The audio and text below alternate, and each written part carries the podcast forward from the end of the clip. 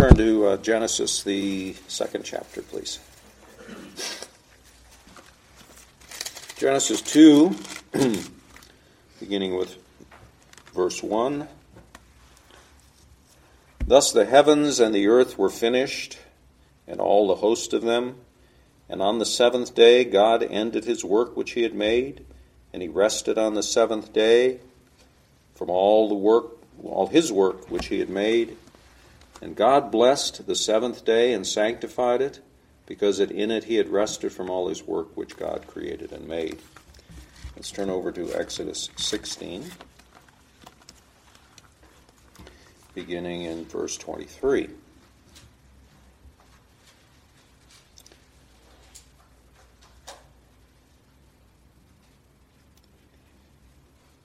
And he, this is Moses, and he said unto them, This is that which the Lord hath said, Tomorrow is the rest of the holy Sabbath unto the Lord. Bake that which ye will bake today, and seethe that ye will seethe, and that which remaineth over lay up for you to be kept until the morning. And they laid it up till the morning, as Moses bade, and it did not stink, neither was there any worm therein. And Moses said, Eat that today, for today is a Sabbath unto the Lord, today ye shall not find it in the field. Six days ye shall gather it, but on the seventh day, which is the Sabbath, in it there shall be none. And it came to pass that there went out some of the people on the seventh day for to gather, and they found none. And the Lord said unto Moses, How long refuse ye to keep my commandments and my laws? See, for that the Lord hath given you the Sabbath. Therefore he giveth you on the sixth day the bread of two days. Abide ye every man in his place, let no man go out of his place on the seventh day. So the people rested on the seventh day.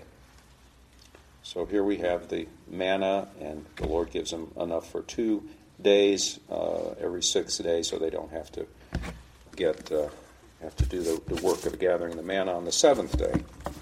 And of course, uh, we do learn from uh, Christ that if you know if you have a, uh, an ox that falls into a ditch, you're not to leave on on the Sabbath. You're not to leave it there uh, until the next day. That's not uh, that's that's certainly not the intent of the of the scripture of this of the uh, Sabbath day. He, Lord Jesus said the Sabbath was made for man and not man for the Sabbath. A man is not to be a slave to the Sabbath to the point of you don't take care of your livestock on, on Sunday or you, uh, Lord's Day, or you don't you know do do as Jesus healed people on the Sabbath. Well, you don't refuse to do good works on the Sabbath because I can't do work on the Sabbath. That's a distortion and certainly not what the Scripture is teaching. I think we all know that. What we have here is uh, interesting in Genesis and then in Exodus. Uh, we have what I would call, uh, well, quite clearly, in, in particular in Exodus 16, uh, the observing of a seventh day Sabbath before the law was given. See, the law wasn't given until uh, we see in chapter 20 and, and uh, of, of Exodus. Uh, so the law, the Ten Commandments, uh, which includes the fourth commandment about the Sabbath day, was not given at this time, and yet there was a Sabbath to be observed. Uh, and in fact, we see back in the beginning in Genesis. That's why I read Genesis. We saw we saw God hallowed the Sabbath day. He sanctified it. It says uh, in, in verse three. Uh, so from the beginning, from the creation time, that's why it's called a creation ordinance, as opposed to some of the, the Ten Commandments, for example, were not given as a creation ordinance, but we know that the, that the Sabbath was given as a creation ordinance. Uh, we know from the Bible that therefore that the Sabbath rest is as old as creation. Is as old as creation. It is probable that it's been known as the, as the Lord's commandments since Adam and Eve. We don't find that specifically in the Bible, but uh, it is uh, certainly, I think, a um, justifiable inference uh, from Scripture that Adam and Eve knew about the Sabbath. Uh, Dr. Francis Nigel Lee, who has done more study of the Sabbath than anyone else I know of, has concluded that before Adam and Eve sinned, they did observe the Sabbath on the first day of the week not the not the not the, the last day of the week as the Hebrews did, but he concludes that Adam and Eve, before they fell, the Sabbath was the first day of the week. Um, and when Christ, who's the second Adam, the perfect man, finished his work on the cross, part of that work was to restore the Sabbath to its original day before man's fall, okay, which we do now observe, the first day of the week. So the point is the Sabbath day was not invented on Mount Sinai when God gave the Ten Commandments to Moses, but it was temporarily changed before the incarnation okay, uh, to, the, to the seventh day, from the first day to the seventh day. So from the, from the original creation to in the Garden of Eden, it was the first day, then the fall of man, to the incarnation, it was changed to the seventh day, and it became then Christ brought, made all things new, restored to the to the before the time of man fell to the time of innocency in the garden. Became the first, again the first day, which was what it was originally supposed to be and was. Uh, Dr. Lee has written quite a large book on the Sabbath, which, uh, if you want to find out why he thinks that and, and uh, what's the basis of that, uh, I would commend that to you. So the Sabbath is a creation ordinance. The fourth commandment, well, let's look at Exodus 20, just a couple pages over. Uh, in verse 8, the Lord said, This is the fourth commandment Remember the Sabbath day to keep it holy. Six days shalt thou labor and do all thy work, but the seventh day is the Sabbath of the Lord thy God. In it thou shalt not do any work, thou, nor thy son, nor thy daughter, thy manservant, nor thy maidservant, nor thy cattle, nor thy stranger that is within thy gates. For in six days the Lord made heaven and earth, the sea and all that in them is, and rested the seventh day. Wherefore the Lord blessed the Sabbath day and hallowed it. Notice what it says here in verse 8. What's the first word there? Remember. Remember the Sabbath day. Well, you can't remember something that's brand new to you, can you? You're not going to remember something that's you've heard before. So the Sabbath, again, was given before this was given. He's just saying, remember the Sabbath day. Uh, there's a, a, Christian writer named William Plumer, and he has a rather charming comment, I think. He said, quote, When for his sins man was driven out of paradise, God permitted him to carry with him two institutions established for his good before the fall, before the fall into sin. One of them is marriage, the other, the Sabbath day.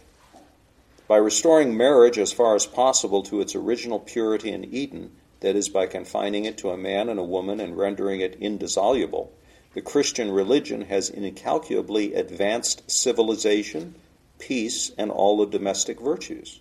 By restoring the Sabbath as near as possible to its purity in Eden, that is, by the holy observance of all of it, not by the holy observance of all of it, man makes his nearest approach to primitive innocence and to future glory. And continuing with the quote, there is no example of any community, large or small, ancient or modern, continuing virtuous or happy for a considerable time if they slighted either marriage or the Sabbath day. Now, not long after the fall of man in the Garden of Eden, we have the account of Cain and Abel in Genesis chapter 4. Uh, verse 3 says, And in process of time it came to pass that Cain brought of the fruit of the ground an offering unto the Lord. Interestingly enough, where it says, and in process of time, the Hebrew there, translated in the King James as process of time, is literally at the end of days. Now, that doesn't mean that Cain and Abel were living at the end of time. We, we know that. But many scholars believe at the end of days means the end of the week, or the Old Testament Sabbath, the, the seventh day Sabbath, at the end of the week. Thus, Cain and Abel knew that the end of the week was the Sabbath day, the day to bring their offerings to the Lord. Let's turn to another passage. In describing the flood in Genesis 7, verse 9, there went in two and two unto Noah into the ark, the male and the female, as God has command, had commanded Noah. And it came to pass after seven days that the waters of the flood were upon the earth. So there, the animals went in to the ark, and after seven days the waters came in the flood. So there was an interval of seven days, one week, between the time Noah entered the ark and when the Lord brought the waters of the flood. So Noah knew all about the weekly division of time. Okay. Now, does that say he knew about it? Not necessarily. But Genesis 8, verses 10 through 12, he twice waited seven days to send out the dove. Uh, it tells us there. And in Exodus, uh, well, that, that's Noah that he waited for for a week twice to send out. So there was this their understanding of days and weeks were uh, were, were part of their understanding. In fact, I have read that we calculate we know we calculate years uh, based on on the movement of the, the Earth around the sun, uh, and we calculate uh, uh hours from that and days and times and things like that. And it all has a mathematical reason uh, for saying, okay, there's there's a certain number of days, you know, 365 point whatever it is in a year, and there's a certain number of hours in a year, and all this. But the division of time into a week is not. It, it's not based on anything. Uh, there's no astronomical basis for that. Uh, the only basis we have is Scripture tells us it was from the beginning. It was coordinated from the beginning to mark the Sabbath. The reason we have weeks is to mark the Sabbath, six days to labor and and uh, a, a, day of rest. So that's that's why we have a week. It's an interesting observation. Exodus 16, as we read, uh, the manna was given for six days only. Verse 26 Six days ye shall gather it, but on the seventh day in it there, there shall be none. Uh, that we just read. So again, the week. So my point in citing all these passages is that the Sabbath commandment, uh, trying to build the case that it was given before the Ten Commandments were given to Moses on Mount Sinai. And that's why the Lord says in the fourth commandment, remember the Sabbath day. Remember, because you already know about it, because I gave you the commandment a long time ago.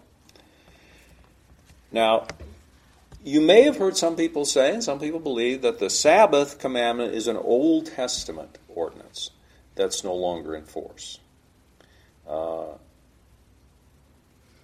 well, someone who says that and claims to be a believer, I would say, well, what's what's your basis for that?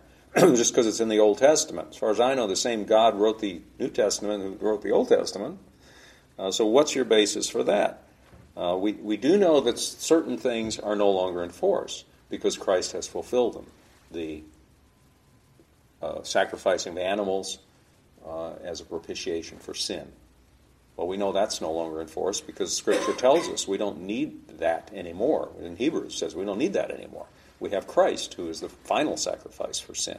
So we don't need to have be sacrificing animals. So we know there's certain things in the Old Testament that are no longer in force.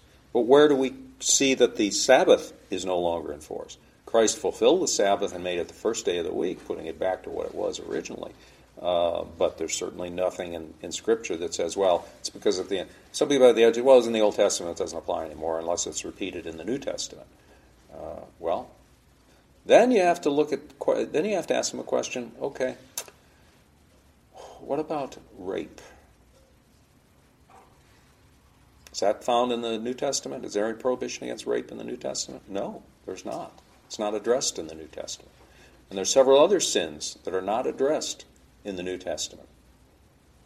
So does that mean that they're no longer sins? Well, I don't think anybody wants to be stand up and say, "Well, rape is no longer a sin." Uh, so you, you, somebody, if somebody comes to you and says that, you can point these things out to them, lovingly so, and, and hope that uh, they will realize that they're in error and, and uh, misinterpreting the Scripture. Um, I mean, there's no, there's no there's no more proof that the Sabbath doesn't apply to us anymore than there is that murder doesn't apply to us anymore, uh, because it's a, another it's another commandment. Uh, in the words of uh, Dr. Benjamin Warfield, quote, he is a miserable Christian who begins to plead that there is no distinct and express commandment in the New Testament for the keeping of a sacred day of rest. To say that the Sabbath is gone with the outward ordinances of Judaism is only making an excuse for self indulgence. To say that the Sabbath is gone with the outward ordinances of Judaism is only making an excuse for self indulgence. It's basically saying, I don't feel like going to church. I don't feel like honoring the Lord on the, making it holy on the Sabbath day. I want to do what I feel like doing on the, on the, on the Sabbath. So you can look all you like, but you're not going to find an expiration date on the Ten Commandments. They're perpetual. Now, we're per- commanded to remember the Sabbath day to keep it holy. Of course, holy means set apart, reserved for the service of God. That's what holy means. Set apart for the service of God. So we're commanded to remember to set the day apart for the service of God. And that's perpetual. Uh, Dr. Lee again has a marvelous uh, uh, comments on how we'll how the, uh, our time in heaven and our time on the new earth will be a perpetual Sabbath. Uh, so the day is His. It's the Lord's day, not our day. It's, it's as though the Lord says, I'm not a hard taskmaster. I give you six days to do your work and do your own pleasure, and I reserve one day for myself.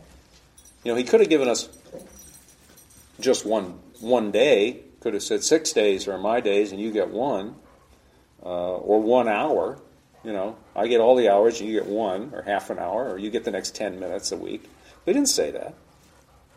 He says, I've reserved just one day out of six that you're set to set apart for my worship, but and for your rest. The primary purpose, the primary meaning of, of the Sabbath day is our rest, our rest in Him. And, you know, there's another part of this word remember that, are, that already tells us really tells us what we already know. We're very prone to forget to make the Sabbath day holy. We're very prone to just forget to make the Sabbath day holy. We want to do our own pleasure, that's just naturally wired into us. And if it weren't for the Lord ordaining a special, recurring day that we're to dedicate to Him, our natural inclination would just squeeze Him out of our lives. So like our phones, our cell phones, our hearts need frequent recharging to keep from dying. So remember the Sabbath day to keep it holy. So the Lord has claimed one day out of seven for him, and we have no claim on that day. If we rob him of it by treating it like any other day, we steal from him. So it's theft as well, stealing from the Lord. So the Lord worked for six days creating the universe and everything that is in them and rested on the seventh day. Uh, and that's the pattern He commands us to follow throughout our lives. We're to work at our callings for six days and rest in Him on the seventh day. Now, it says God rested. He ceased from creating. He didn't get tired. People think, oh, he got, you know, it's a lot of work to create the universe. and he must have been really tired. Well, we know that's silly. Uh, the Sabbath, or Hebrew Shabbat, means the day of rest or ceasing, ceasing from creation. Uh, God took six days to create, and He's no longer creating. That's where the, of, the first law of thermodynamics is correct. Matter cannot be created or destroyed. Okay, that it's uh, well, the Lord is not creating new matter now. He is in a maintenance. He's doing maintenance work now. He's reorganizing and changing things and maintaining the world. Um, but he's, he's ceased from creation. So, Sabbath day is not only a day where we give God worship, but a day when He gives us grace, which is blessed rest from our labors. On this day, He sends a blessing down on us, straight from heaven itself. See, people don't, don't keep a Sabbath, keep a day of rest, suffer all sorts of physical problems. Uh, not to say they're spiritual problems. Man was we human beings were not made to work continually. We just weren't made to do that. We have to have rest. And your health will break down if you try. Spurgeon said, as I quoted from the bulletin, I'll do it for the purposes of the recording money gained on Sabbath day is a loss, I dare to say. No blessing can come with that which comes to us on the devil's back by our willful disobedience of God's law. The loss of health by neglect of rest and the loss of soul by neglect of hearing the gospel soon turn all seeming profit into real loss. Well, to conclude, the Lord has given us the division of time into weeks and given us the Sabbath to give purpose and meaning to our work that we can see outwardly. It links our work to a joyful consummation. Every week, we're reminded of the rest that awaits us in everlasting life. See, Christ rose from the dead on the first day of the week. We celebrate his resurrection, the Sabbath, on that day, as did the apostles. The resting of the Sabbath day only has meaning if it's preceded by six days of labor. It's God's covenant sign with man, declaring his efficacious work unto salvation, his meaningful, uh, purposeful uh, work unto salvation, so that man can rest. So the relationship between the Sabbath and work brings everything into a proper relationship to God and in submission to Him. On the Sabbath, we rejoice that, in, in, the words of Psalm 24, the earth is the Lord's and the fullness thereof, the world and they that dwell within. It's in that confidence that man can rest. So, this is our calling to work six days and to rest on the Sabbath day. So, remember to remember the Sabbath day, to keep it holy. We can't say, okay, here's a, here's a list of instructions as to what you're to do and what you're not to do, all the things you're not to do on the Sabbath day. Uh, we are not given that. We, we have Christian liberty, but we are to, to honor the Sabbath day, to keep it holy, to keep it set apart for the service of God as much as that is possible. Again, if the ox falls into the ditch, that's a different story. Uh, but we're still we're doing a good work on the Lord's day. We're taking care of our animals, and Scripture praises uh, the person who takes care, takes care of his, his animals. So we are to do that and make it, uh, but as in, uh, insofar as it is, is under our control, to make the Sabbath day holy and set apart to the service of God. And that's worshiping on the Sabbath day. Uh, that's being with our families as much as possible on the Sabbath day. Uh, having our minds focused on the Lord on the Sabbath day. Reading things that are uplifting on the Sabbath day. Uh, studying Scripture.